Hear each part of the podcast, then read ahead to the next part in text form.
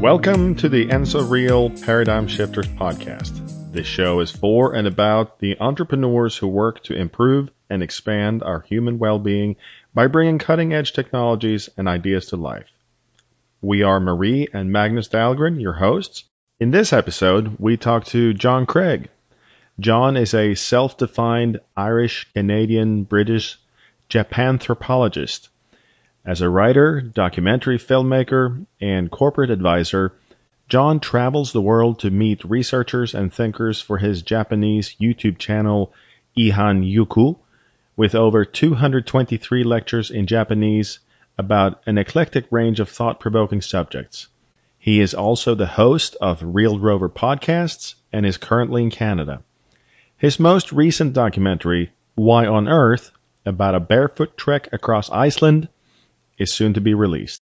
And now, here is our conversation with John Craig. Nice to see you looking so bright and cheerful. Hello. Where are you? Uh, we're in the United States, Maryland. Oh, that's right. You're in Maryland. Yeah. Yes. Yeah.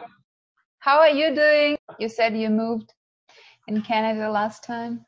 Oh, moving from A to B. I was in Nelson, British Columbia, Uh-huh. which is in the mountains, and now I'm in uh, Pender Island, which is an island between Victoria and Vancouver. Mm-hmm. Okay. And uh, I live in Japan, so you know I'm. There's been a lot of uh, movements and Konnichiwa. Konnichiwa. nice to see you both. So, uh, I am in transit right now. I didn't expect to be here. I was I should be back in Japan, huh. Interesting. but I decided to change the schedule uh, for a variety of reasons. And uh, my sister has a home here in Pender, and she's in the UK. So I'm looking after her house, drinking coffee, and getting ready for your amazing question. okay. That's great. And um, before we start, I wanted to share with you my insight, I would say. Uh, Once I was surfing uh, on the internet, on Facebook, and I saw this video which fascinated me a lot. And this was the video about grounding, in particular about the device which helps people to ground themselves while they're sleeping or working or playing and i was i was so just stunned and uh, i was talking about this maybe after i saw this video for two weeks to everybody and and each and everybody. Look what i found. It's very Right. interesting. And uh, when i have heard from you and uh, i got to know that you um, you know what this earthing mean and that actually you're the founder of this movement i thought to myself oh this would be very nice to share this video with john because it's like an extension it's a practical use of this grounding and after that i went to your website and of course i started to get ready for our interview and i watched all the videos and I found exactly the same video. And my question for you now, how does it work, these coincidences? Because I was, uh, I had read a little bit about your biography and um, I stumbled upon such a term as open source consciousness. So does it work somehow through this open source consciousness, these kind of coincidences? Because Yeah. amazing. Uh, so your question is really about synchronicity. right. And um, actually, a friend of mine who, uh, to give be- a brief background, is a film editor. And uh, we made a film 10 years ago called Earth Pilgrims. So the theme of Earth goes back. Earth Pilgrims was produced 10 years ago. And as my video editor, he went on to make his own film called Infinicity, Infinite. which was the idea about synchronicity and its infinite attributes called infinicity. Huh. And so he asked a variety of people in various fields, what is your take on synchronicity? Mm-hmm. And I was one of them. And the synchronicity of your question is that I told him the story of what happened to me on this island Huh. 10 years approximately ago when I returned to Canada. I also have Canadian citizenship, by the way. I have British, Canadian, and Irish. I have three passports. And I live in Japan. Could So I came back to this island after a long absence. Mhm. And my sister, who's resident here, Yeah. she said, We need to do a kind of return ceremony for you on Medicine Beach. Huh. Because this is kind of a very special place for the First Nations here. Mhm. So they did, they did a lot of ceremony here, the First Nations people, over the centuries. And so the beach is called Medicine Beach. Medicine meaning, of course, good for the spirit, connection with spirit. So uh, she said, We need to go to the beach to do a ceremony. She's an old Irish witch, I think. You know, she's she's she's quite a, a, a connected woman. So so uh, she says, let's go to the beach. We sit down on the beach, and the first thing we see flying towards us is uh, we think it's probably a kite or a hawk, and it flies towards us, dives into the water, picks up a fish in its beak, flies up, and then drops the fish right in front of our faces, about 100 meters away. And we think, well, that's interesting, but it could be a coincidence. A bird has shown itself to us. This bird then flies up to our left to the top of a tree and sits there. And we thought, oh, that's interesting. And uh, about three minutes later, an eagle flies around us, Mhm. demonstrates its presence. It flies up and takes its position next to the bird that dropped the fish. Which is kind of strange. You know, these are two. Are they rivals? These these birds. How does the eagle uh, relate to the hawk? I mean, have you ever seen two of them in the same place, like No, on never. tree next to each other? And then she turns around and she said, "Well, if there's two, there's going to be three. Three. Yeah. And a few minutes later, uh, turkey vulture Oh my God. flies in. Now, a turkey vulture is native to this area. It's an unusual bird because it has a red, uh, it has a red color on its head. It's like it Mhm. has like a vulture, it- like a turkey. It has Yeah. this mat and it's red. And my sister is wearing a red hat. Oh my God. So this turkey vulture takes its position next to the eagle, which is standing, which is sitting at the top of a tree, right, Mhm. next to a hawk. So then you do the uh, devil's advocate.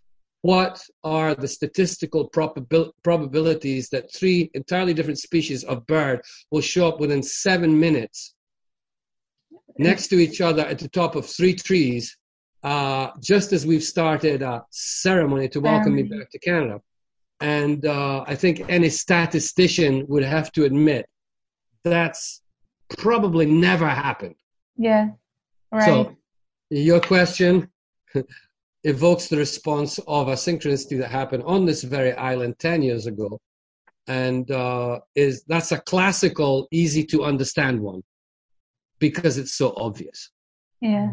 So you're finding out these connections with earthing and our connection with uh, London Real, uh, the fact that we are now connected to something that connects to this, because everything is all about connection. Yes. And that's amazing. Um, it's a very typical story in a sense. That's how it works. Okay, great. Uh, John, I have read a lot about about you uh, on the internet, and seems like you work different paths and you were in different places and have done a lot of things. And my question now, what's something about you that people would be surprised to know? Good one. What's something about me that people would be surprised to Yeah. know? Yeah. I like it. Uh, well, I don't know what you found out about on the internet. Uh, uh, I have two names, right? right. And uh, so this name, John Craig, which is my birth name, is actually the most common name. Probably, it could be the most common name in the world. If you try, if you look up John Craig on Facebook, there are so many pages you'll never find him. Uh, Craig, John Craig is in my hometown of Aberdeen in Scotland. Uh, there were five or six telephone book pages that just continued as John Craig. Huh. Hmm. Because John is a Christian name, of course, is very common. Craig in Scotland comes from crag, which means rock. So uh, it's extremely common name. So that's one thing that just popped out of my head that people would not know about me is that this name itself is so common all over the world that if you were to look for a specific John Craig, you'd actually have a really hard time finding him unless you had specific data. yeah. And uh, you know, there's there's a story about why I have the name Ehan Deravi in in uh, especially in the Orient. But yeah. that's something about me that people wouldn't know is the commonality. Uh, it's Mister Everybody, Interesting. Mister Mister Everybody. Yeah. And why did you decide to use the second name, Ehan Deravi? You said. Okay, you asked. Here we go. Okay. You asked. Um, I'm guilty. Okay. okay. Uh, back to this part of the world. Right. Approximately, approximately 20 miles that way is Victoria, British Columbia. Okay. And so I had come to Canada with my family from Japan in 1989. Uh, it was a great, impossible adventure. Uh, three children, a dog, a one way ticket, a desperate need to leave Japan, where I had lived for 15 years nonstop. Uh, literally, I had gone out of Japan once in 15 years, which is unheard of. Uh, People, you know, who are not Japanese will regularly get out to to Yeah. just, you know, because the, the stress level, the, the language, everything is so different. But I just stayed because I was studying so many things. But by the end of 15 years, I'd had it with Japan. That like that's it. This place is so narrow-minded, conservative, old-fashioned village mentality. Huh. You know, I had it with this. Uh, I'm leaving, and uh, I don't care if I have to be. Uh, uh, I actually said to my wife, I don't care if I have to drive taxis. I'll do anything to get out of this place. Huh. Right. Okay. So uh, I left with my family on a, a really. Everybody said, "No, don't go. You can't. You'll never get a job. You got such a good job in Japan." I was a university lecturer, an acupuncturist, a translator, an interpreter. I had really good work, and everybody Mhm. said, "Don't leave. You're never going to get a job. what are you doing? You're crazy. A one-way ticket." And I said, uh, "No, I, I'll do anything to change." So. Uh, I came. Uh, I I amazing synchronicities happen. I end up being the president of a real estate consulting firm called Japan Consultants within one year that is so successful that everybody is just dribbling with jealousy. How come? How come this guy with no training, no background in real estate, nothing? How come he's got Japanese clients about buying million dollar properties? Huh. How does that work? I started off as a garden laborer Huh. because I didn't have the visa. Huh. And uh, uh, I was reading uh, Think and Grow Rich by Yes, The man. Napoleon right Napoleon because you know I've I got to feed my family. I got to do something here, and uh, here's the law of synchronicity in perfect perfect uh, operation.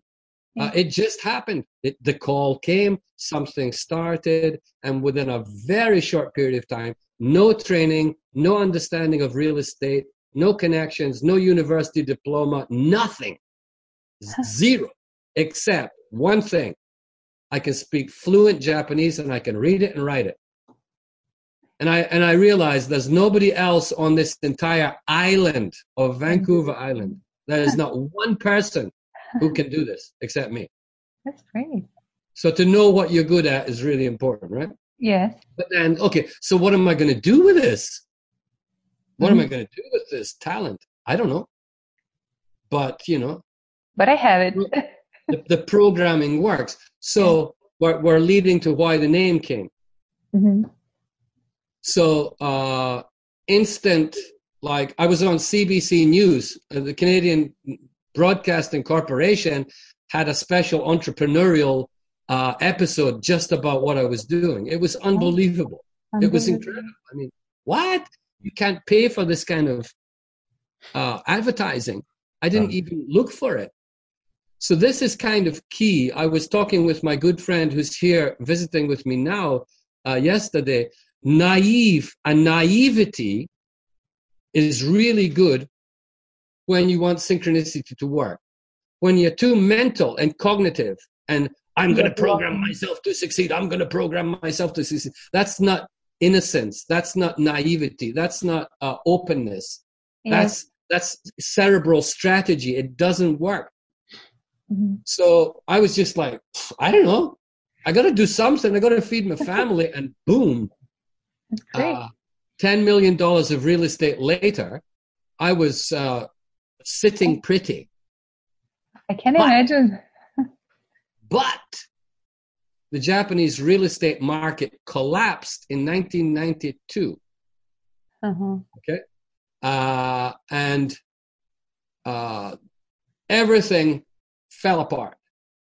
All of the investors fled from Canada. All of the real estate they'd bought around the world, they had to get rid of.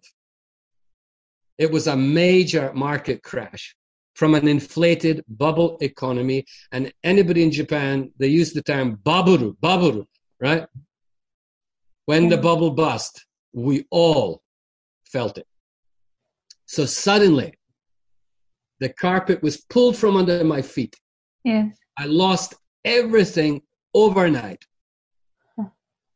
And everybody's gone. The investors have disappeared, and I'm left holding the bag. Huh. Great.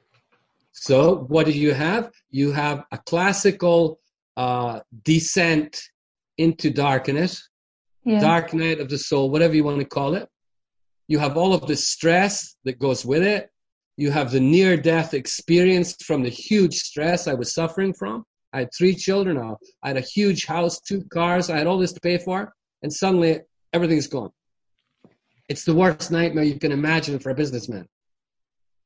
And uh, so I went down fast.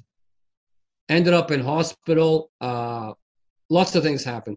Near death, the whole thing, all at once. So Hmm. the name was uh, the name was revealed, given, understood uh, after I had had. Uh, how do you to say a paranormal experience is trite because people think paranormal is some kind of you know uh, ooh, no uh, paranormal experience is extremely natural and common when a human being goes through a transformative experience uh, it's normal it's not Right. para you would expect to go through a profound change of consciousness with that much outside pressure on the Mhm. hero's journey to get with the program and move to the next stage of the journey. Yes. I agree with you absolutely. I've been there, so I know. Right? Yeah.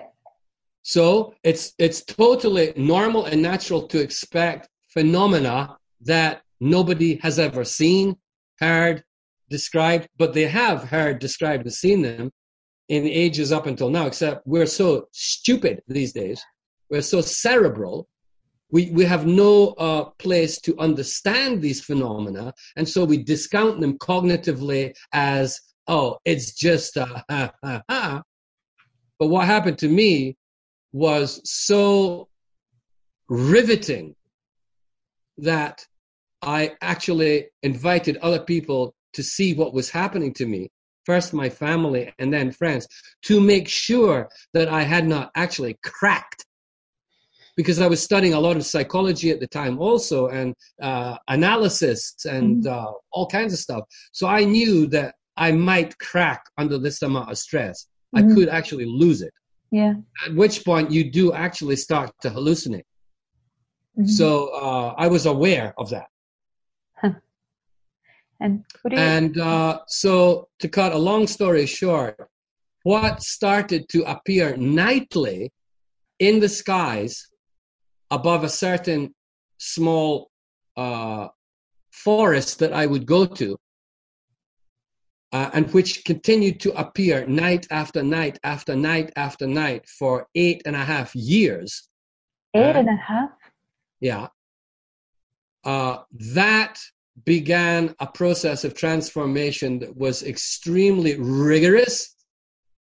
And after about one and a half years of nightly experiencing impossible things to comprehend, I called these things flying koans. Huh. Koan is used in Zen training mm-hmm. to completely uh, disempower your cognitive mind from trying to get smart answers to everything, right? Okay. So uh, we all have answers in our heads to things, but Zen training is to take you beyond that. So a koan is a riddle, an impossible to answer question, yes. a paradox. Mm-hmm. And the most famous ones traditionally are what is the sound of one hand clapping? Yeah. Right? That's the most famous one. Uh, the ones that we started with in, our early training in Zen in Japan, uh, we had an English speaking uh, master. His first question is, What is one? Right? One. What is one? One okay. is everything. Ask that to 10 people and see what kind of answer you get. Different. Oh, one, three minus two, bang, you get hit by a stick. Right? Uh-oh. And he says, What's that supposed to mean? Three minus two. That's a concept. Mm-hmm. I'm not asking you to give me concepts. I'm asking you what is one. Right? Yeah. The verb right. to be in the middle of that question. I'm not asking you about the concept of one. I'm asking you what is it? and you're just giving me bird chatter through your face about concepts. Some people, it took them three years to answer that question. And, and could you give us example of these contacts or these flying koans, as you said? Just an example, so we can understand better your experience. It's very interesting. Most people, most people refer to flying koans as UFO. Okay. Right. Most people. But that's an that's a, a very uh, tricky uh, concept because to just say it's an unidentified uh, flying object immediately starts a conceptual chain of oh right. well it must be a spaceship oh it must be uh, an american military top secret project yeah. you know oh right so all of these answers start appearing when you see something that doesn't fit in with your, your paradigm. Your paradigm. Mm-hmm. Right? Right. Which is why when the first uh, indigenous people in North America saw a ship come up the St. Lawrence River, most of them didn't see it. Huh. They didn't see it. The shaman saw it. They didn't have the conceptual framework for their brain to actually recognize mm-hmm. what that object was coming up the river. They didn't see it. Mm-hmm. Right? There's no receptors for it. So I call it a flying koan because that's much tr- closer to the truth. It is an unanswerable, impossible riddle. It is not an object. It is not a thing.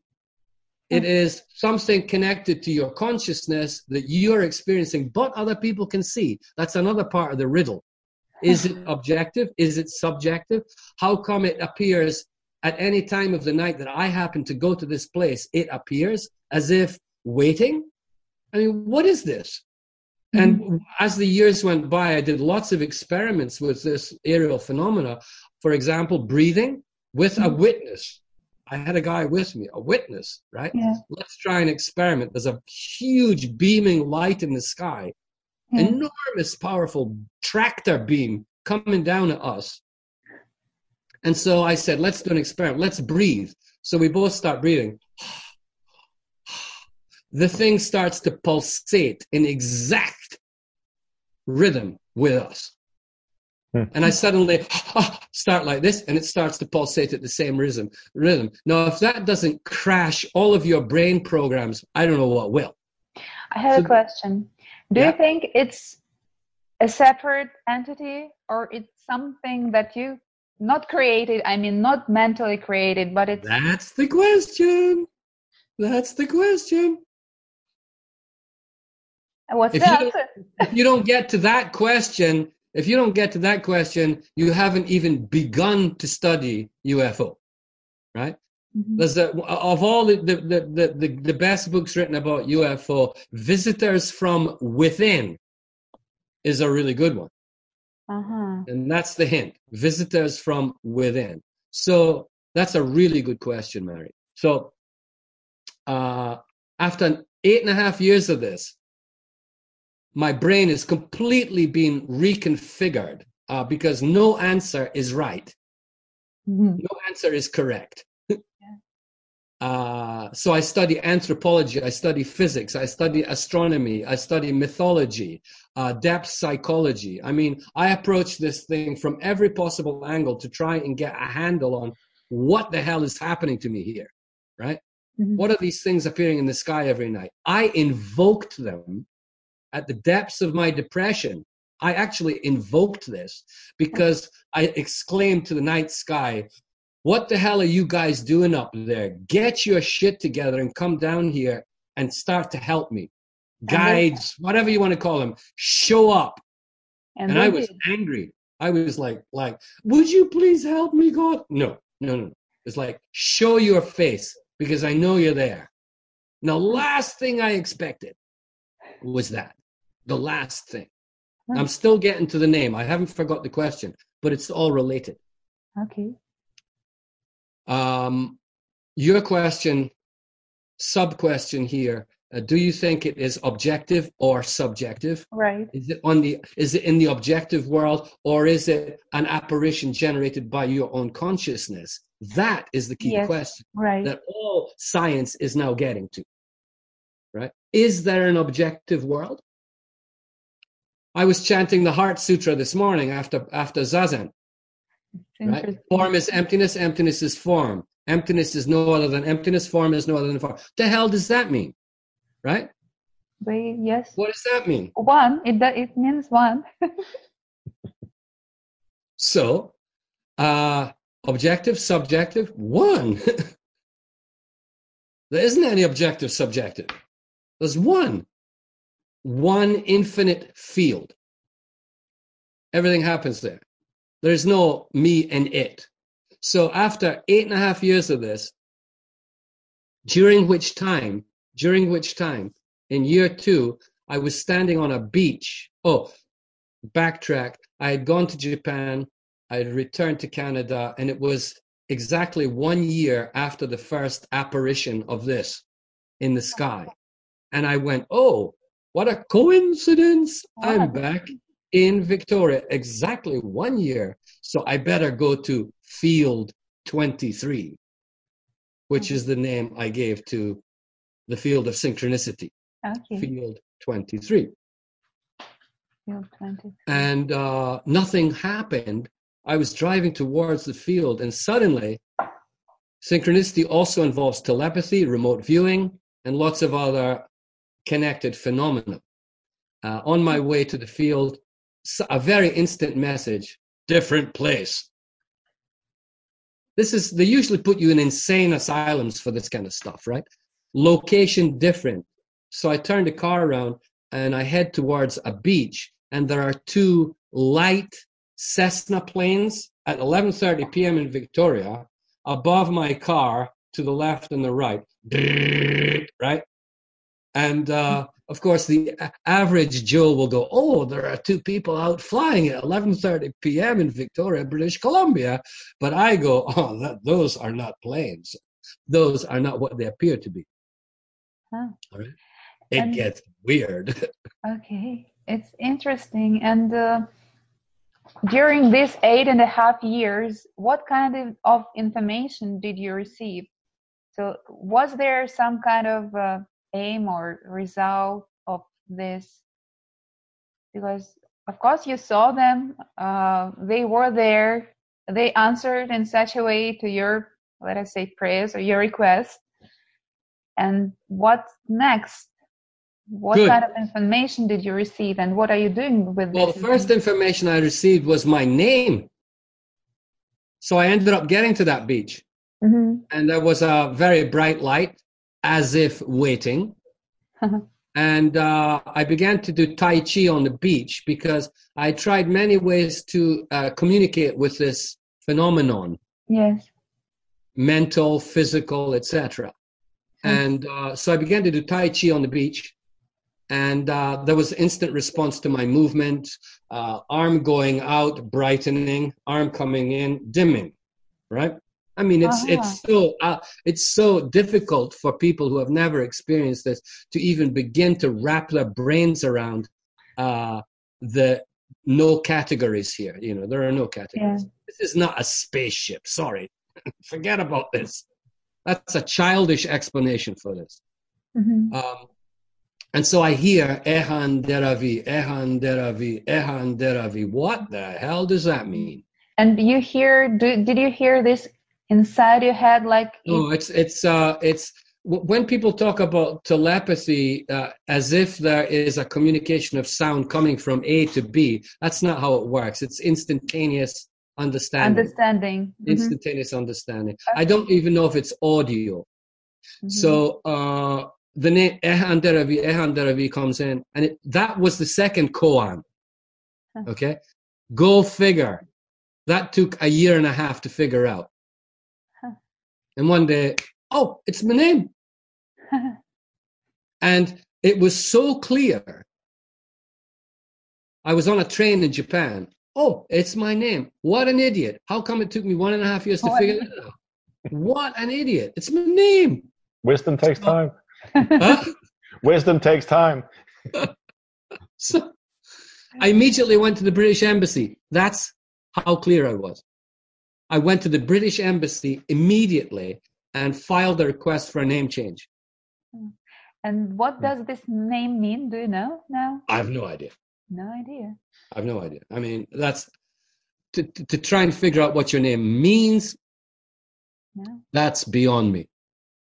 But I just know that uh, it is my name.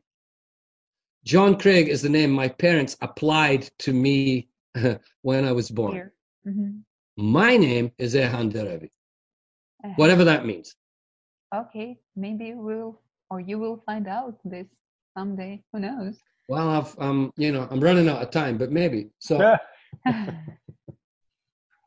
but your question, what, what, uh, what did you uh, like understand or get from this? Yes, what kind of information, maybe knowledge, information, insights, or maybe you, I don't know, maybe you found out your path through this.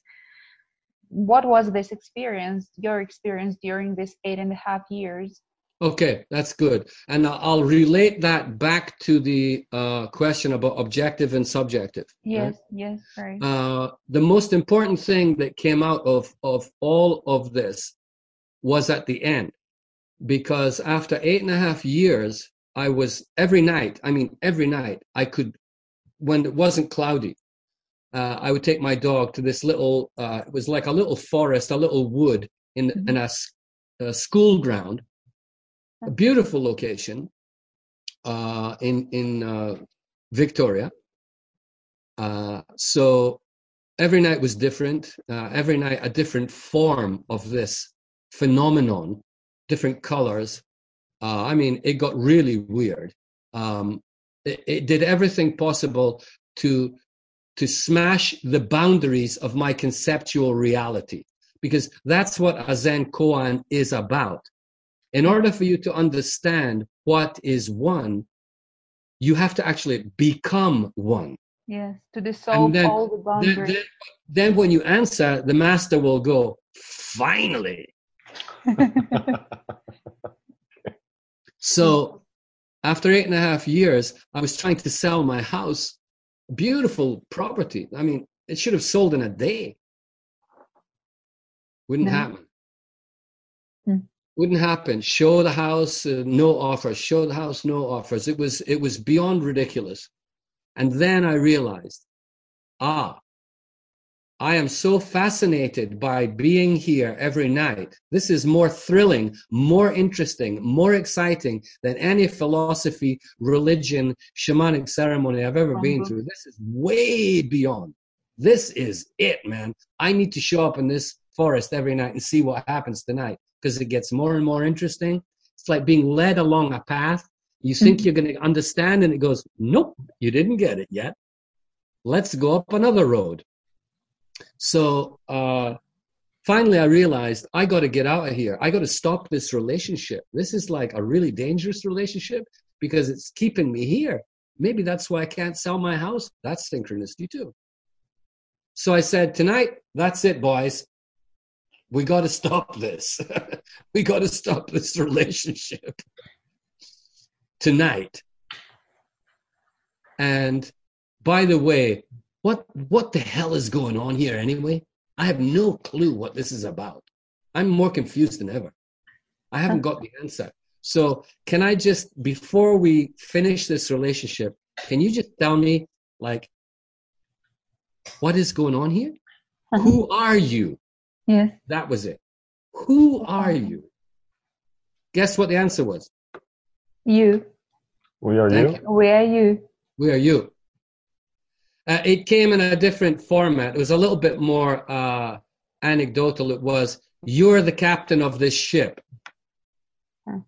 Hmm. You are the captain of this ship. What? Okay, I have a question. Why did you create this ship? How do you think? To help? Oh, okay. Yeah. Wow. Even better. It gets better. Your questions get better. Um, uh, why did you create this? hmm Yes. How did you create this? Uh, is there actually a me to create it? Uh, what is me? right? It's a deep rabbit hole, this one.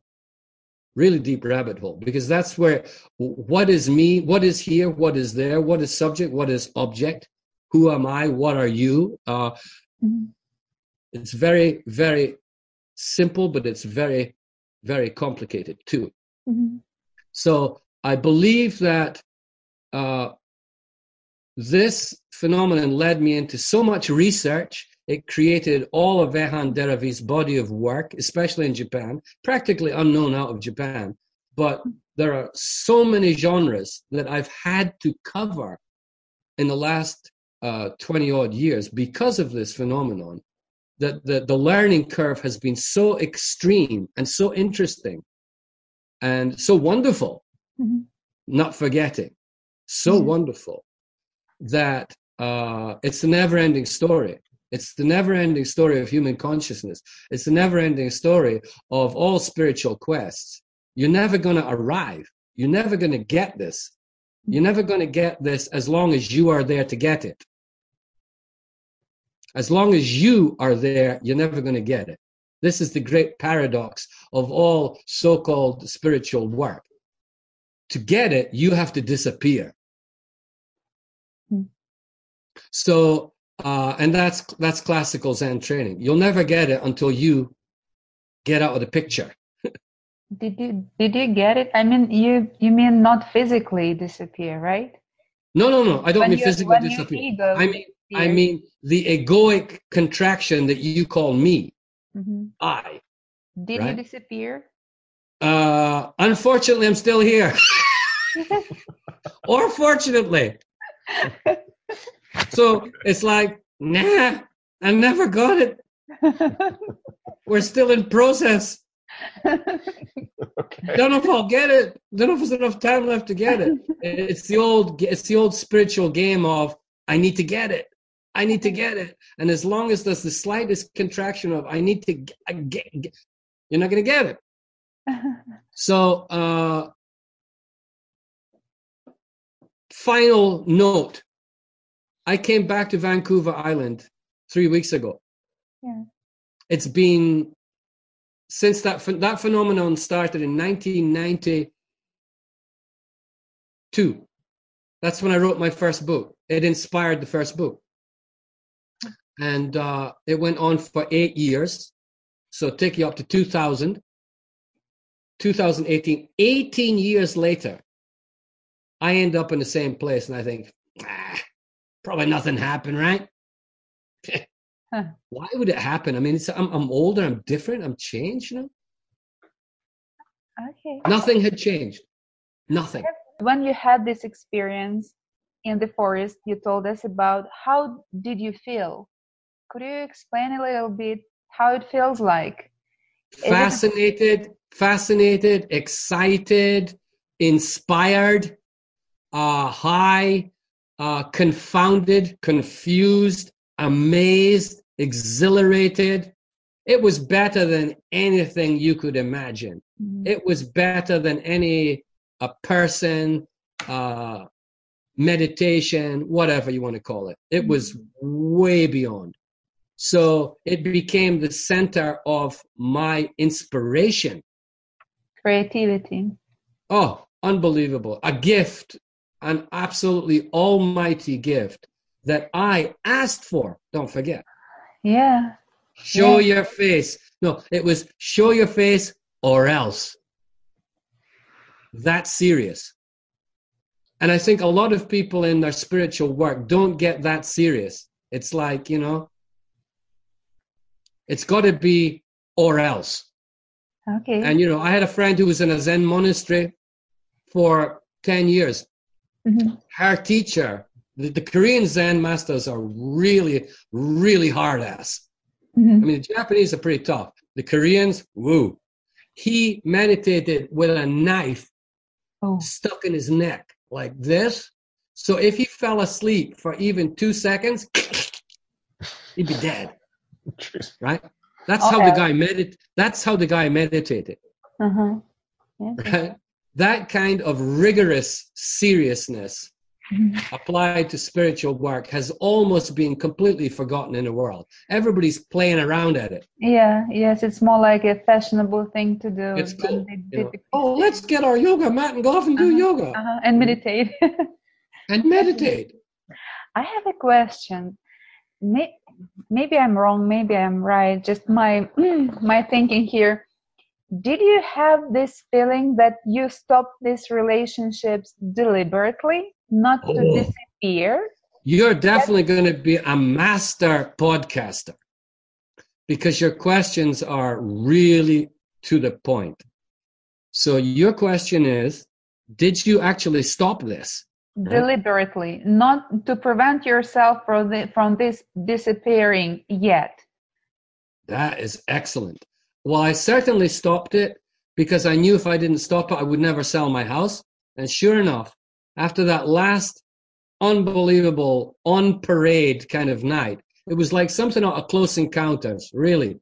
Remember that scene in Close Encounters where they're all flying over Mhm. and the guys are sitting at the edge of the road going, whoo, whoo, whoo. It was like that. It was like that. It was like every single form it had taken over eight and a half years appeared that night as if to say, okay, you want to stop the relationship? Good on you. Anytime you want us to come back, we'll be back. But you asked for it. Bye bye. Mhm. My house sold a week later. Huh. Go figure. So, um, I would say that uh, in all spiritual training traditions and in shamanic traditions too, you get to a stage where it becomes like, okay, like you said, if you carry on like this, Mhm. it could actually get really strange Uh-huh. and and you might actually be in danger at some point Yes, I Of- agree. of uh, losing your balance perhaps Mhm. maybe something like that you Mhm. won't get you won't be able to come back to the normal world Yes, yes. which is you know in the in the, the 10 ox herding pictures the guy's going to look for the ox which means enlightenment and he sees its tail in ox herding picture number one he gets on the bull round Mhm. about six and then round about seven or eight the bull disappears and he disappears and then you just get an empty circle Mhm. but then the last ox herding picture is he's a fat old guy in the marketplace playing with the kids. He's become a he's become a holy idiot. He's the fool. He's returned to the world, right? So, so it was more like a safety um, necessity for your. Yeah, I think so. I think because I had a family, and you know, I had to I had to create the business. I had to carry on life as normal, and so uh, if you go too deep down that rabbit hole, it's an endless labyrinth, and you can get lost. Yes, Especially if you if you start putting labels on it. Oh, this means that, or whatever. yeah. So I think I think that the the house selling situation had pulled me back from the brink, and it was like, no, no, now you got to come back here and forget about all this. Mhm.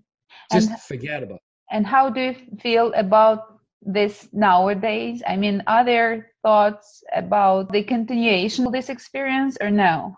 Or it's enough and No, no, I went back to the I went back to field 23 three weeks ago, and nothing had changed. They were back, uh-huh. and so then I realized the the uh, maybe you can call it the timeless nature of this phenomenon. It's got nothing to do with time or space or or this this little place we call our universe. It's Yeah. so far beyond all of those concepts that uh, it's always here, all the time. Yeah. But I don't need to see it as Right. I used to. I don't need that. I don't need the proof of oh wow I have the support because that has been internalized. hmm I don't need it to be out there, but it's really thrilling and wonderful. And I, I came back after that night and said to my son, "They're back," and I was like happy. You know, wow, nothing changed. Twenty years. So I come back in two thousand years to be the same. When Eight you're- million years.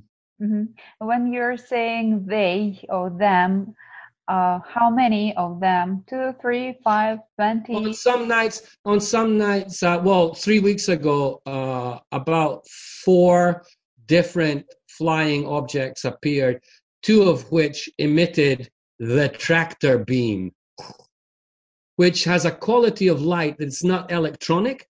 When you Mhm. see a very bright star like Sirius, Yeah. the kind of light that it emits is not an electronic light, it's a living light. It's alive light, right? Star Okay. living. So uh, that kind of quality of very bright and beautiful and simple and living light is, of course, the symbol that has been used throughout all time Yeah. for spiritual realities. Light, we are light, and um, so I would say that it's sim- it's a symbolic way of getting human attention at a very very basic level. yes, light. metaphor. Mhm. it's a metaphor for who we are. And uh, much later in the Amazon jungle, I ended up asking some serious questions about what light actually is. And uh, again, the old paradoxical koan is the answer to the question, what is light? You are. Huh. Again, I never expected the answer. I expected uh, information about light as an objective phenomenon. It's not an objective phenomenon. And now, when we started to talk about life, I would like to connect this with the earthing. Ah, Can you please master. Mhm, this connection? what's the connection? Okay, uh, with earthing and all of this like otherworldly stuff. This is really good because what had happened was I had left the earth so far out.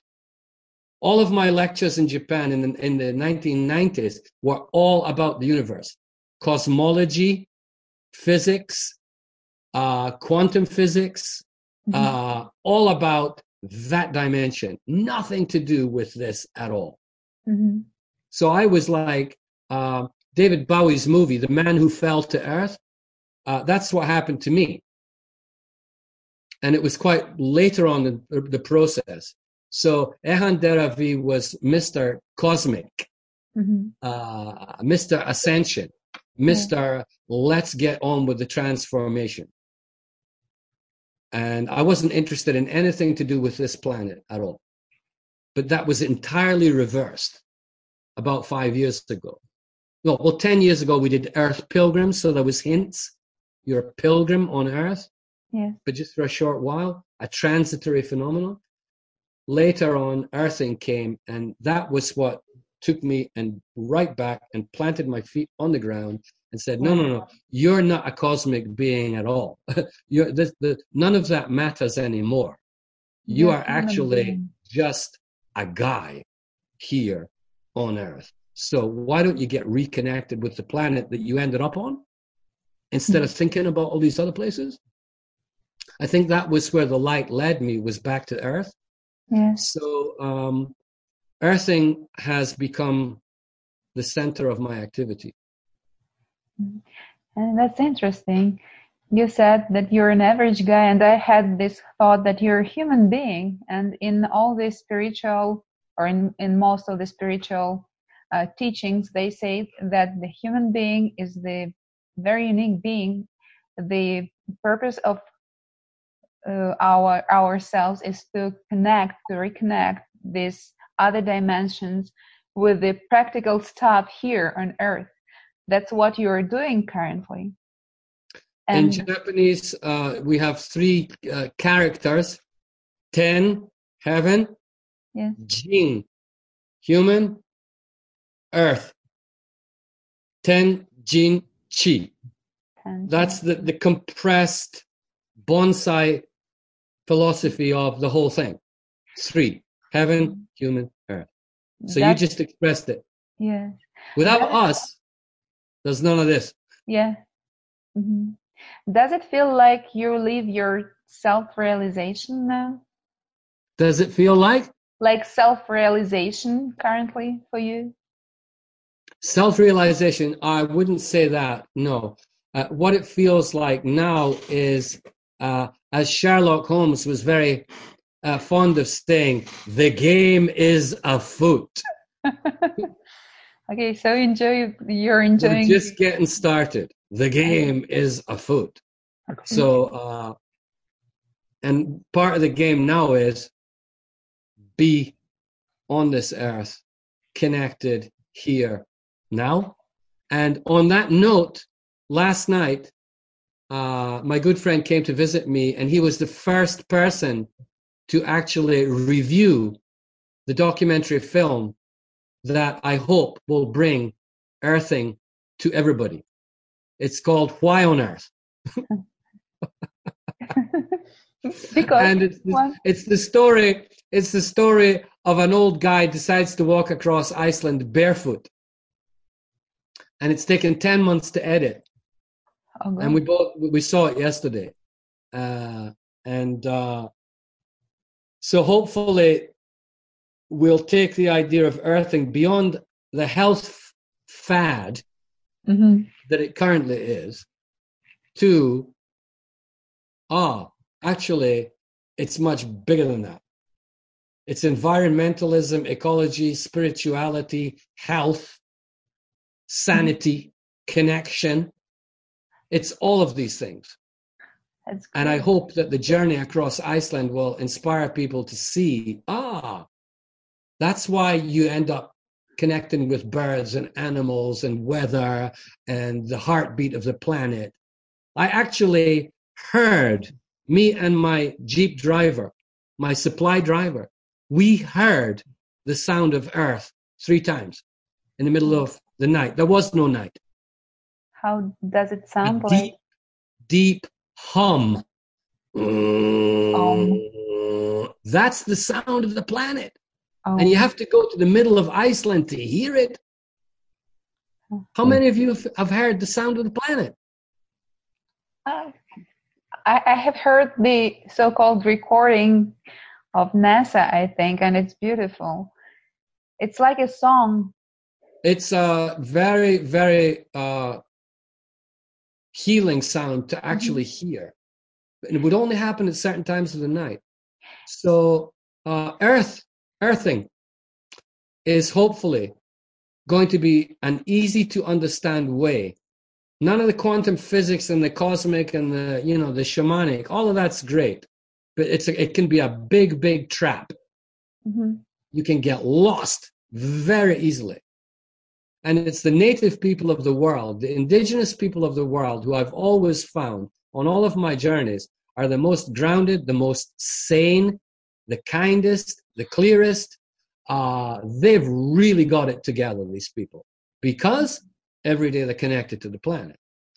Yes, that's what I am thinking currently while I, uh, I'm listening to you. That maybe, not maybe, it sounds like the uh, practical tool how we can be still grounded to this earth and combine this connection with the other dimension or this creative source to to create here. That's great. Uh, you've you've actually summarized it beautifully uh, because uh, that's exactly where I'm coming from now with heaven, uh, human, and earth. And I, I actually uh, I've written a book called Why on Earth in Japanese, um, and uh, its final kind of thesis is if you're actually considering seriously any kind of spiritual work, uh, Mhm. the fastest way to approach it is through the earth to ground yourself. and uh, you'll find that it's a lot easier to do spiritual work if you're earthing uh, transformative work or whatever you want to call it shamanic work you you will have a much safer cleaner journey if Mhm. you're actually connected to the earth Yes. but if you're insulated from the earth with your holy shoes you're actually going to get kind of confused really Yes. Mhm. and uh, that's kind of like the period of the whole body of work for the last 25 years. The man who fell to earth and actually realized this is where i am. I'm not on some other dimension but that doesn't mean the other dimension doesn't exist. It it means that you need to be grounded in order to connect to the multidimensional universe. So here we are That's amazing. Actually, it's a big insight for myself because I have heard, I had my journey too, like all of us, and I had this question: How on earth you can remain sane and at the same time have this mm, access to this creative force? Because this kind of energy, they it could just burn you out all your skin, all all your gear. That's the that's the uh, that's the penultimate question. Actually, how do you do that without losing the plot, without getting sick, w- without destruction? I mean, we've seen so many talented people in history go through these kind of experiences and it has destroyed them. I mean the the litany of artists and pioneers and writers and thinkers who've actually had so much promise so much talent it's not funny. And you see how they end up? Yes, a lot of it's them. cruel. It's it's really cruel that that a human being can self-destruct that easily with mm-hmm. those amount of gifts Yes. it's like we get too many we don't know what to do with them and we end up just self-destructing because we can't handle it so that is actually the question of our time our mm-hmm. entire planetary society is now so close to completely losing it utterly forever losing the plot and self-destructing because we don't know how to use talent, genius, whatever you want to call it. We don't know how to use it in a grounded manner. Yes. Uh, it's the question of our time. And uh, pills are not going to do it. Drugs are not going to do it. Uh, fake spiritual paths are not going to do it. So we know it's not, not, not, not, not, not, not. But what is it then that's going to do it? That's what we have to find out quick Yeah, as a species. I agree with you. Yes. You know, the, the, the final the final chapter is transform or die out Right. as a species. Mhm. Transform or die out. That's your, your choices, ladies and gentlemen. So get to the bridge and start to seriously apply yourselves to this koan. How do I transform before I die out? Mm. Yes, and I would like to ask you about the fractal time dimension. And you said, I have read again, that the speed of change and fractal time dimension is going faster and faster. So I, I feel like these things are connected. That's why when maybe I'm mistaken, if we have this um, opportunity, I would say, to be connected with this kind of creative source, and if the changes in this source are getting faster and faster, and we still don't have the tool basically to perceive and to uh, to perceive this kind of uh, force to create here, that's why we are basically lost. So could you please explain a little bit what is fractal time dimension and what are these changes which are going on currently according Uh, the, the easiest way to understand fractal time compression is to envisage a spiral. Uh-huh. uh, what's happening is well a fractal is infinite replication of the same pattern at ever increasing speeds of frequency yes so uh, a spiral prov- gives you that idea a long long long first circle the second circle repeats exactly the same energetic template but Yeah. faster and the closer you get to the center of the spiral, the faster the spiral actually unfolds. If you do it in three dimensions, it's like a pyramid going from the base to the peak. If you imagine a three dimensional pyramid. So time itself, if it is a fractal phenomenon, as everything in the galaxies are, absolutely, completely fractal. Um, one of my, my main uh, interviews with, with, was with Nassim Haramein, who's now receiving a great deal of attention in the scientific community because he's actually got a thesis that shows that the human being is at the center of the entire fractal universe from the ultimate micro to the ultimate macro. And that there's a mathematical sequence that actually connects us to every single atom and every single quasar in the galaxy. We are at the center.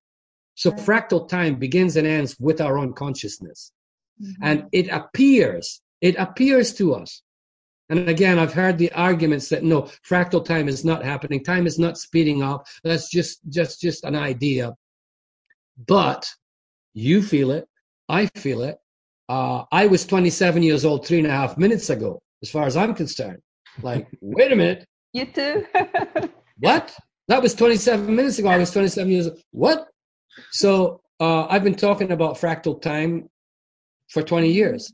And I used to ask audiences in Japan 25 years ago, how many people in the audience here actually feel that a year is now about eight months, for example? And one person would put the hand up, look very ginger, like, well, I can't get that feel. One person. Two years later, an audience of a thousand people, Huh. 50 people put their hands up. When I finished the lecture series, it was like that scene again from Close Encounters when they go to India and they all put their hands up. It came from there. Everybody put their hand up. So this is not just my imagination. And these are Japanese salaried workers, businessmen, businesswomen, mothers, children. They're all putting their hands up. So either I'm hypnotizing an audience or they're actually feeling that time is speeding up. Does it somehow connect it with the frequency of the energies I think it's all the same unfolding of something that is so far beyond our comprehension that we're we're just like children trying to describe things that we've never seen. Mhm. Uh, what is time? We don't know. Uh, what is energy? We don't know. Uh, what is just about anything? Actually, we don't know. We just have theories. Right. And there are quantum physical theories about time. There is a Hawking theory about time, which are highly suspicious of. Even Einstein's theories about time, I'm highly suspicious of. Mm-hmm. Because if everything is not instantly connected everywhere in the universe all the time, right? If it takes the speed of light to get from A to B, that really doesn't sit well with me. It's got to be instantaneous communication or nothing. So where does that put the idea of time and time and fractal exp- uh, contraction? But you feel it, I feel it, everybody feels it. We don't know what's going on, but finally the spiral gets to the center, doesn't it? yes. It yes, has to. Yes. It has to. So I think that's where we're headed. I call it the event horizon two. Once we get to the event horizon, there's no turning back. And I think we're real close, real close Yeah. in our lives, in our lives. Okay. But uh, my question was it, it sounds to me like it's a possibility that galaxies are not receding from us at the speed of light. Instead, it's time speeding up. So, th- Very, very, very potent that is. Uh, again, uh, from our limited perspective, looking at the galaxies and the stars, everything is supposition. There is so, like in our interview work, uh, Mary. Actually, uh, in next week I'm going to interview Wal Thornhill, who's the world's leading expert in the electric universe. The electric universe is is is uh, discounts uh, multi dimensions, discounts black holes, discounts Einstein's theories completely, uh, deconstructs all of that mathematic based science, and says, "What do you see? What do you actually see in the galaxies? Mm. What phenomenon do you see, and how can we actually replicate that on Earth? Plasma. It's a plasma universe." So again, there are theories and theories and theories, but it takes you back to the koan. What is it? One. And what is one? Right? What does that mean now here with us? You know, what does it mean? Can I can I suggest? we started to talk about earthing, and I think in our conversation, one means earthing because it seems for me, and I hope for our listeners too, that's the one that can unite, uh, merge all these uh, three dimensions. So, can you please explain us the practical use of earthling of this device? Very good. Uh, the practical uh, applications of earthing is robust health. If you're not healthy, it doesn't matter how creative and brilliant you are, it's not really going to be as effective uh, Right. if your vehicle is resilient. Mhm. So the, the, the bottom line is our understanding of what is health is extremely limited. We don't actually yet understand what a really healthy person can do because we think health is lack of disease. It's, it's something way bigger than that. Yes, I agree. So I'm looking at, in Japan, for example, I'm looking at 130 million people who work really hard. They apply themselves. They've got great discipline. They're smart. But compared to 40 years ago in Japan, they are weak marshmallows health wise. Huh. They are weak. They are depressed. They don't sleep. The, the, the, the young people in Japan now, if you can believe this, it was actually on the BBC. 40% of young Japanese people in their 20s are not interested in sex. Now, this is serious business when almost half of your population says, nah, not interested. I'm too busy on the computer. It's like, why bother? It's emotional. This is serious, unhealthy. in the world's leading nation. I mean, Yeah. what's happening here? Is that part of the reason why Japan is getting older? Yeah, can't they can't have any more babies. The birth rate is plummeting. The the the, the government is freaking out. 20 years ahead predictions, you're going to have an entire nation of old people who need constant medical care that is going to cost billions of dollars. The young people won't be having sex, so they won't be having kids. It's the end of civilization, man. Uh, uh, it's clear. Now, does, It's does that go along? Does that go along with a, a low uh, marriage rate as well? Absolutely. Okay. Absolutely. It's all connected.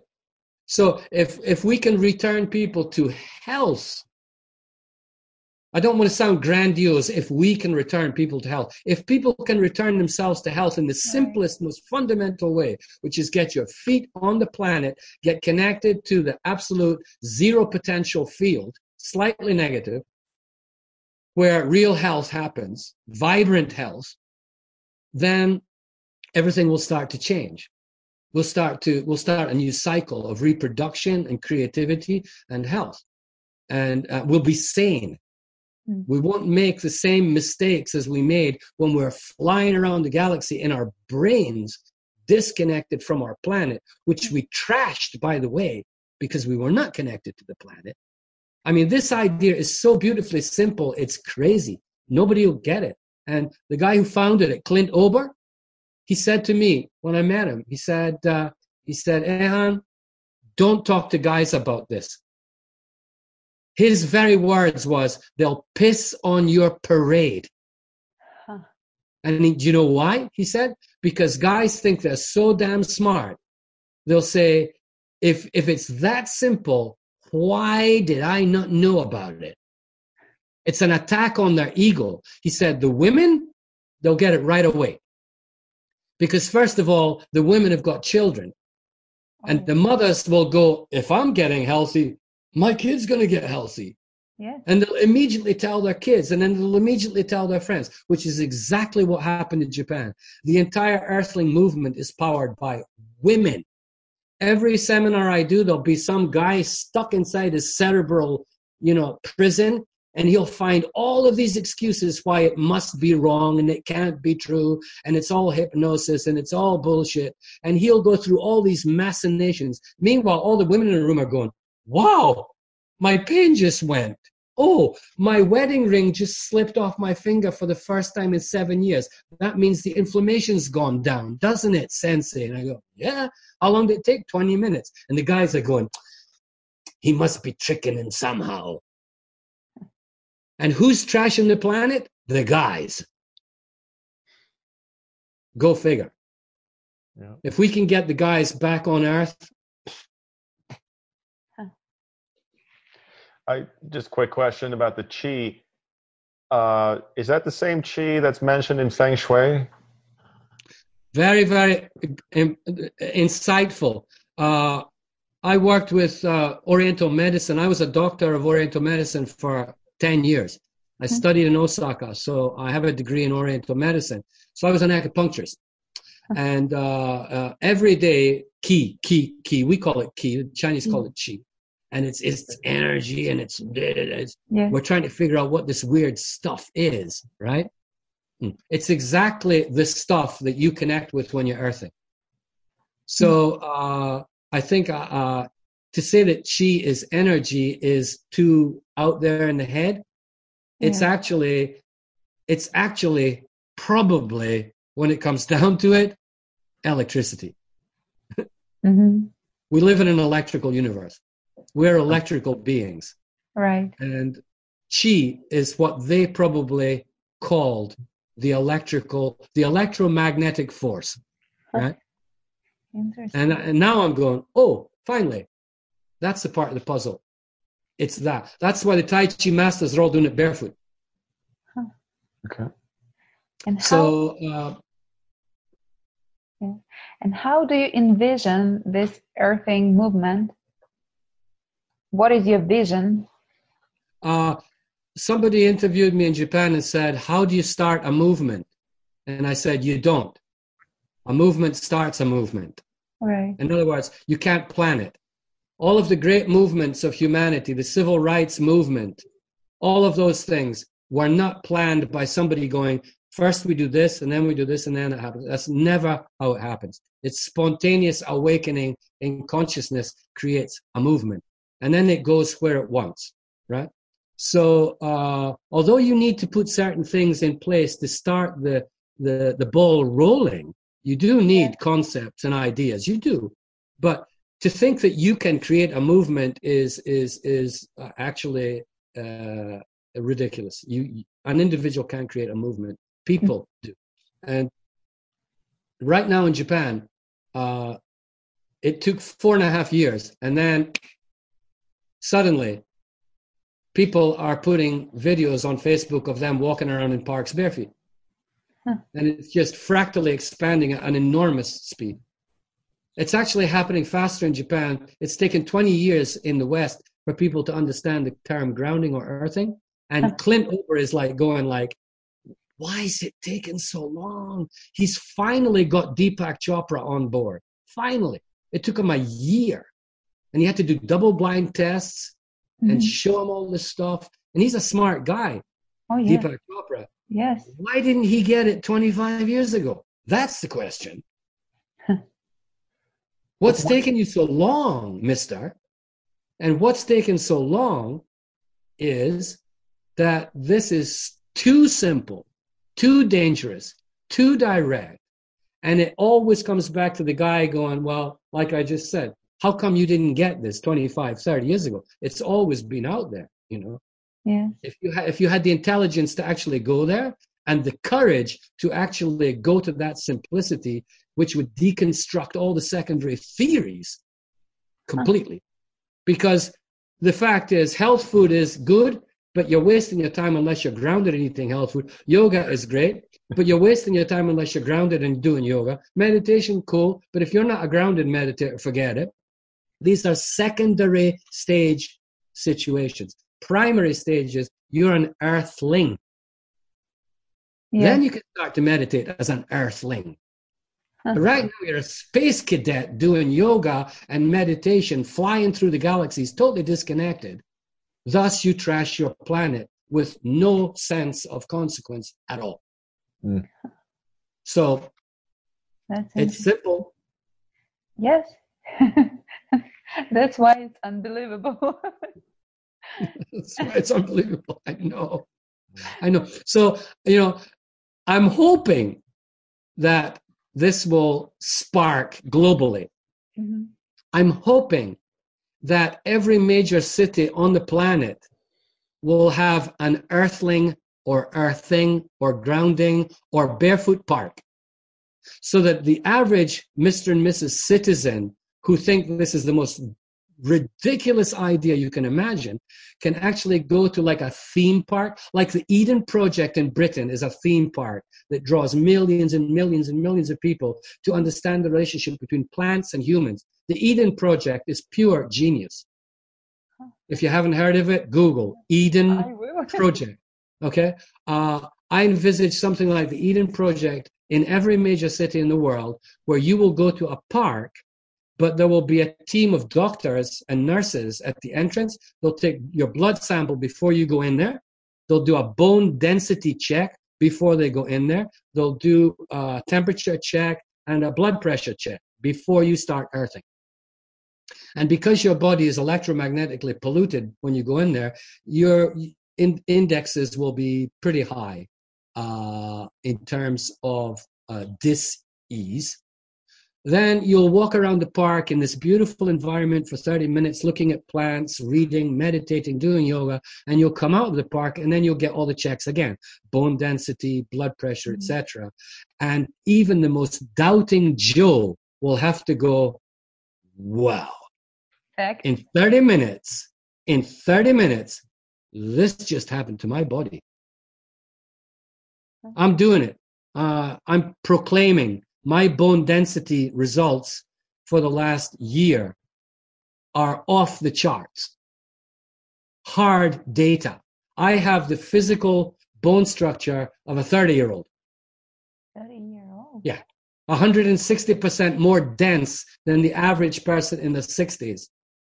And the staff at the, you know, where I got the check, they were all like, must be a mistake. I'm taking my shoes off. But Right before there. you take them off, get a bone density check first. Then you'll be able to shove it in their face before and after. I didn't do the before. now, uh, is this uh, a cause of osteoporosis? Absolutely. Okay. You are so smart, you people. Osteoporosis is the disease of the millennium.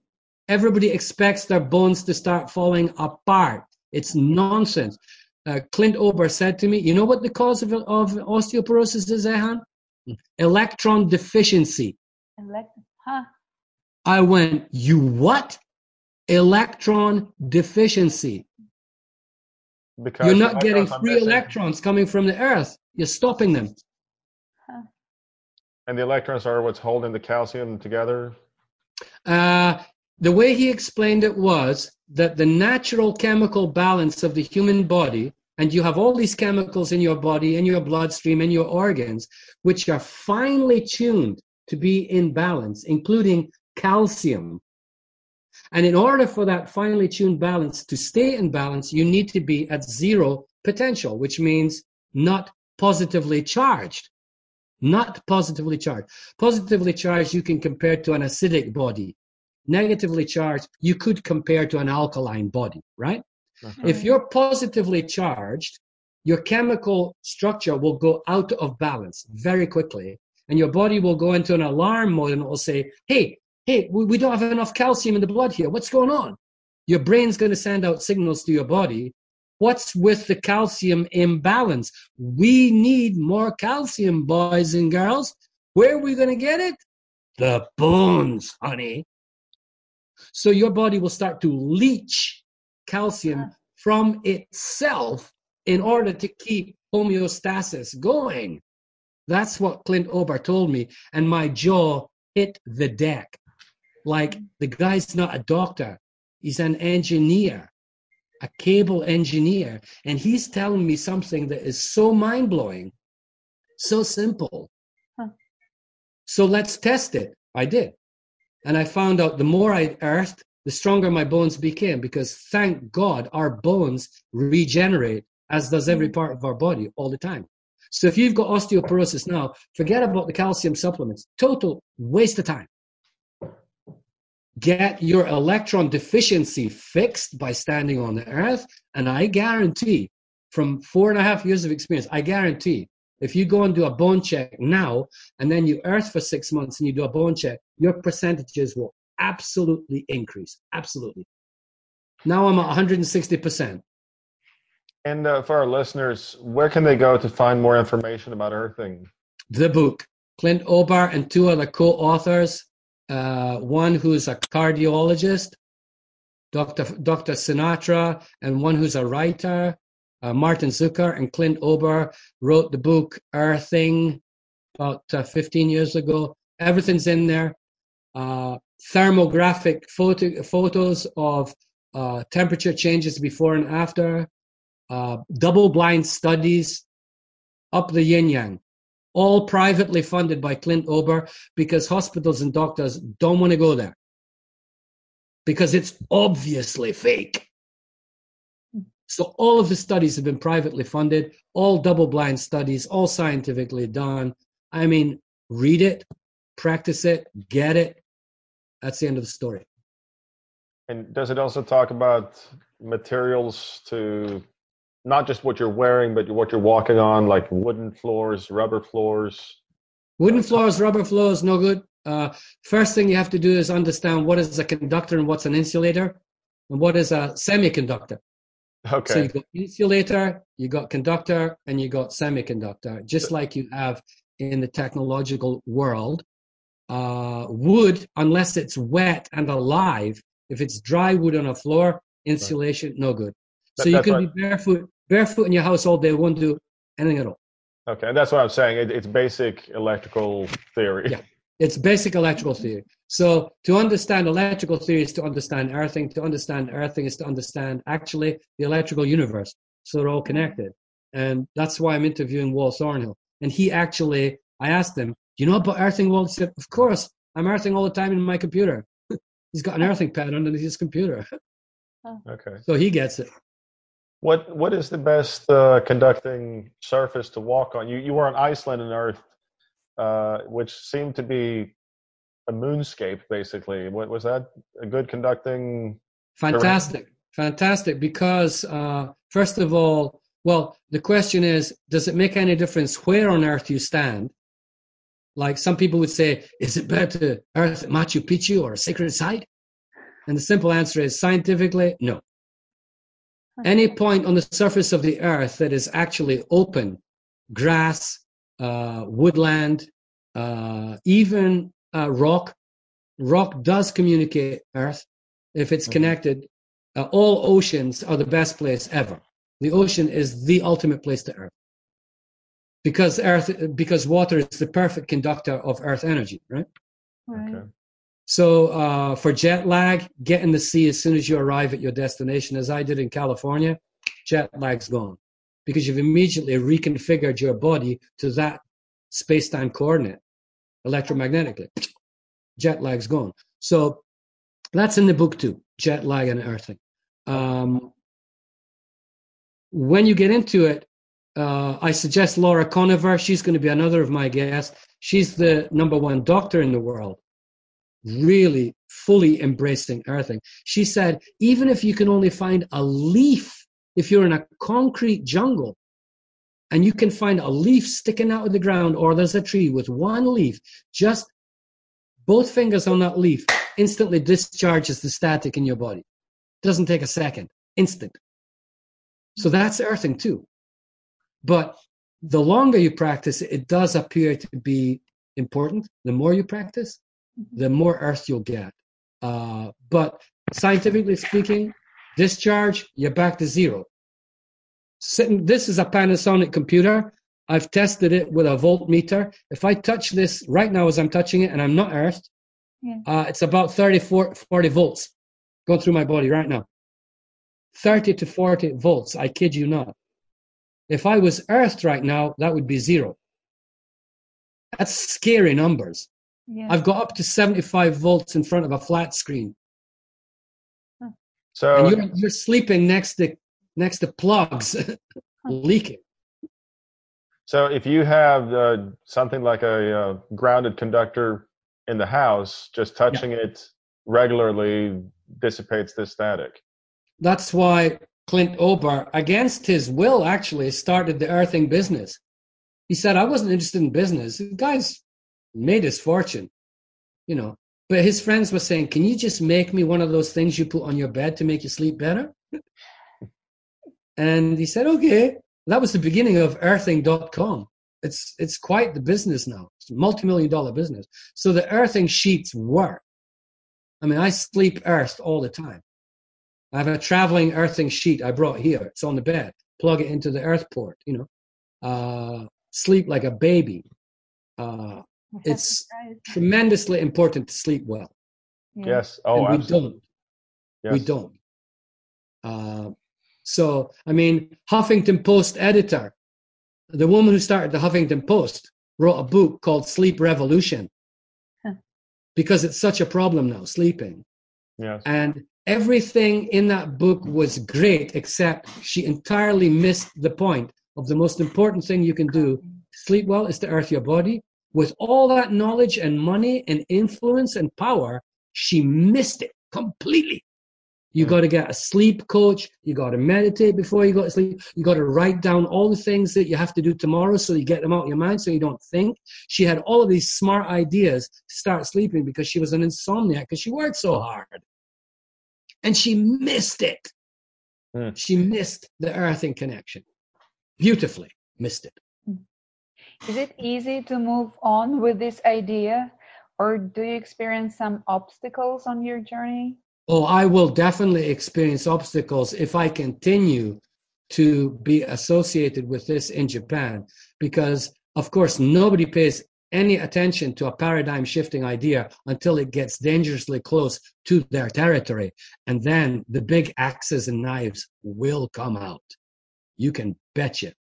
And Clint Ober has been uh, lampooned and ridiculed, especially by the medical community, for so long. And that's why he said, You have no idea how much money I wasted on trying to get scientists and doctors who are men to get behind me on this. You have no idea what I went through. So he was very clear about don't waste your time with the men. Go for the women. They'll get it. Okay. Earth mamas get it. Yeah. The men.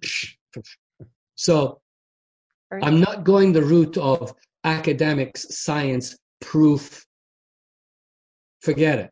We don't have the time for that. We'll all be gone by the time those guys get round to actually getting it. Oh, yeah. Way too late. So there will be resistance. You can bet there will be resistance. It still hasn't reached the point where it's serious enough. It's, yeah, it's some kind of health fad. You know, it's like the mm-hmm. back to earth guys. You know, it's a bunch of mm-hmm. hippies. It's not dangerous yet. Mm-hmm. But when you start, when the medical community starts losing billions of dollars, when sleep medicine becomes unnecessary, when we find out that multiple sclerosis, which never existed when I was a kid, never heard the term multiple sclerosis until we'd been wearing insulated shoes for two or three decades, right? And now you get it when you're 30 years old. Are you kidding me?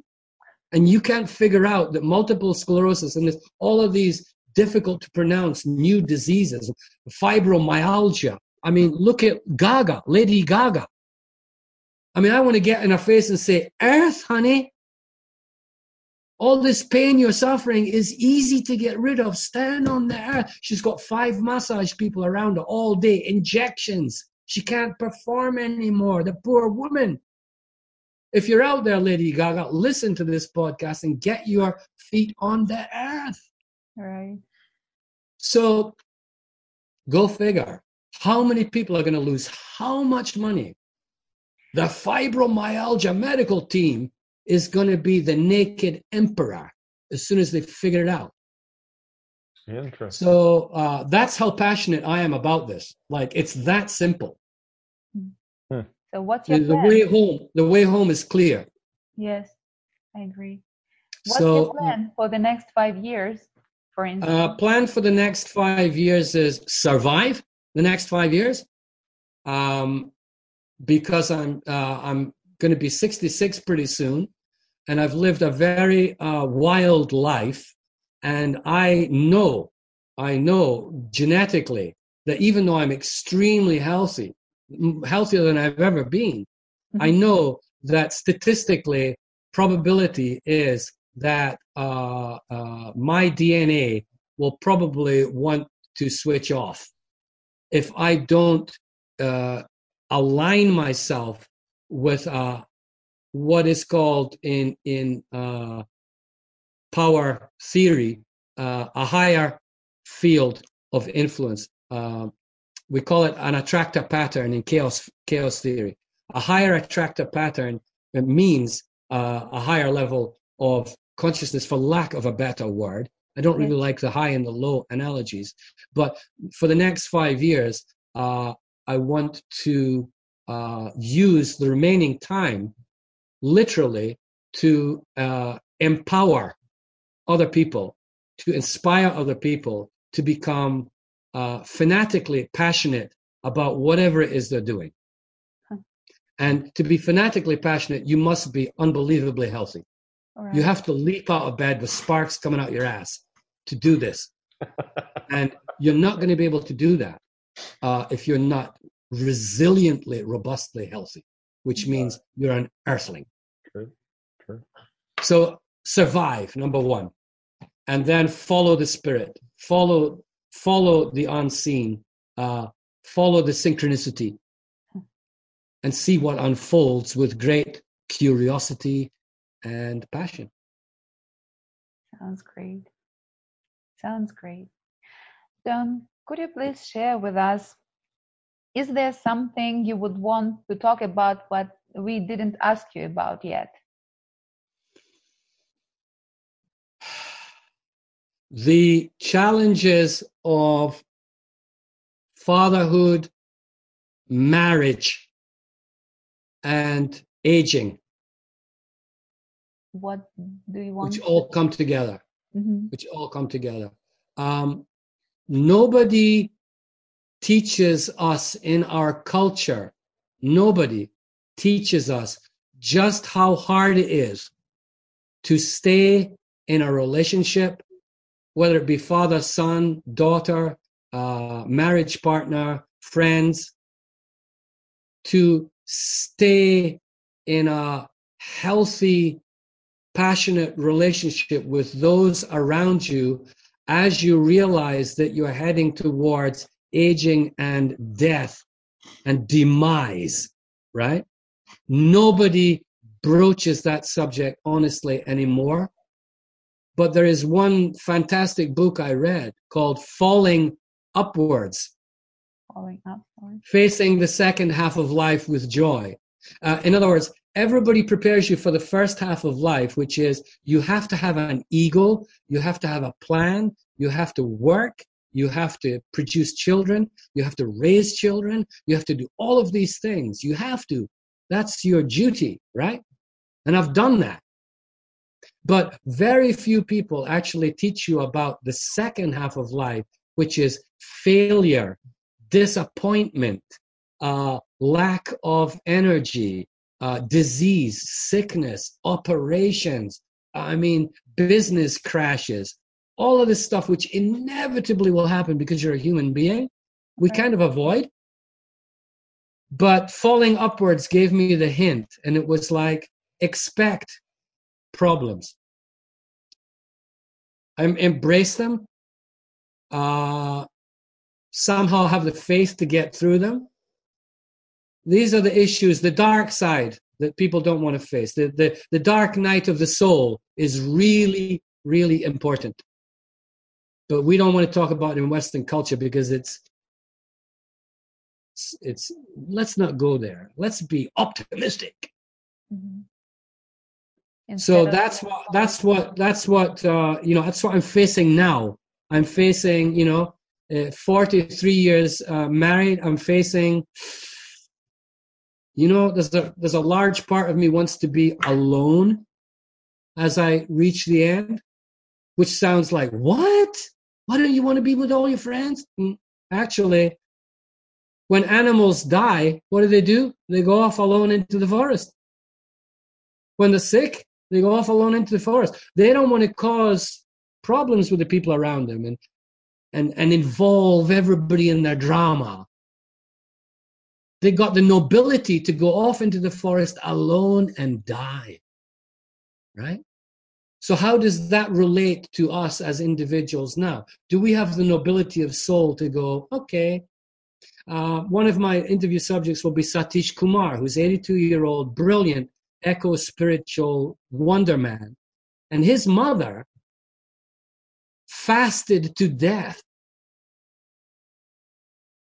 Now, we're all going to go, what? It's totally natural in India. She's like 85 or whatever, and she knows she's going to die. So she says to the whole family, Well, brothers and sisters, daughters and sons, I'm going to die. And I want to die clean. So I'm going to fast to death. And young Satish is there listening to his mother going, I'm going to fast to death.